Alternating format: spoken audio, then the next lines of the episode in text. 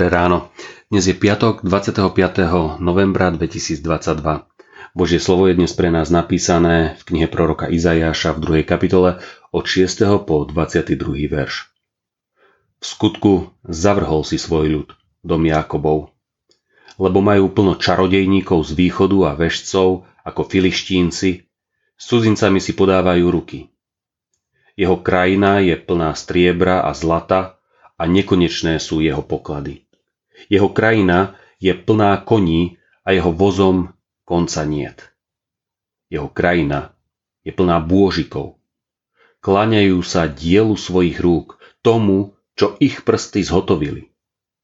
Preto zohne sa človek, zníži sa muž. Ale ty im neodpustíš. Vojdi do skaly, ukry sa v prachu z hrôzy pred hospodinom a pred jasom jeho veleby sklopia sa pyšné oči človeka. Pokorí sa povýšenosť ľudí. Len hospodin sám bude vyvýšený v onen deň. Pretože hospodin mocností určil istý deň proti všetkému, čo je pyšné a vyčnevajúce. Proti všetkému, čo je vyvýšené a vysoké. Proti všetkým vysokým a vyvýšeným cédrom libanonským i proti všetkým dubom bášanským proti všetkým vysokým vrchom i proti všetkým vyvýšeným kopcom. Proti každej vysokej veži i proti každému pevnému múru. Proti všetkým taršiským lodiam i proti všetkým zácným plavidlám. Pokorená bude pícha človeka a ponížená povýšenosť ľudí. Len hospodin sám bude vyvýšený v onen deň a bôžikovia celkom zaniknú.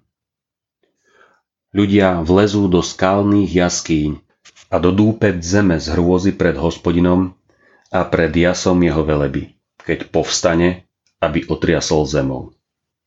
Ten deň človek zahodí krtom a netopierom svojich strieborných bôžikov i svojich zlatých bôžikov, ktoré mu zhotovili, aby sa im klaňal.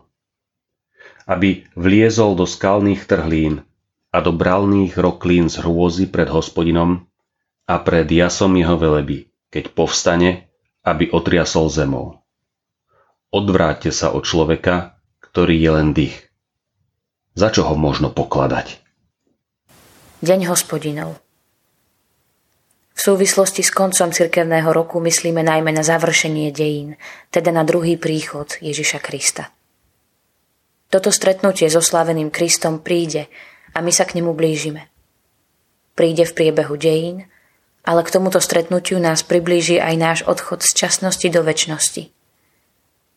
Málo kto si však uvedomuje, že druhé stretnutie s Kristom určí aj jeho ďalšiu existenciu vo väčšnosti – Vtedy sa totiž skončí čas milosti a už nie je možné svoje rozhodnutie zmeniť.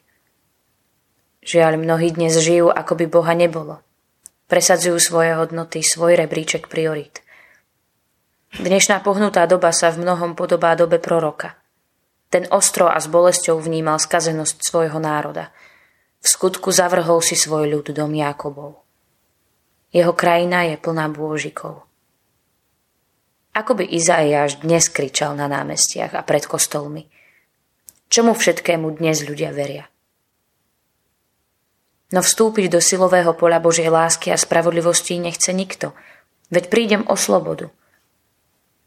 Preto hospodin určil deň proti všetkému, čo je pyšné, hovorí prorok. A vtedy všetko a všetci, čo sa ocitnú mimo silového poľa Božej milosti, budú zničení. Ocitnú sa vo väčšnosti bez Boha a bez možnosti zmeny k lepšiemu. Boží deň spravodlivosti sa blíži. Báť sa nemusíme, ale buďme zodpovední. Modlíme sa. Bože, ďakujeme Ti, že si proti píche.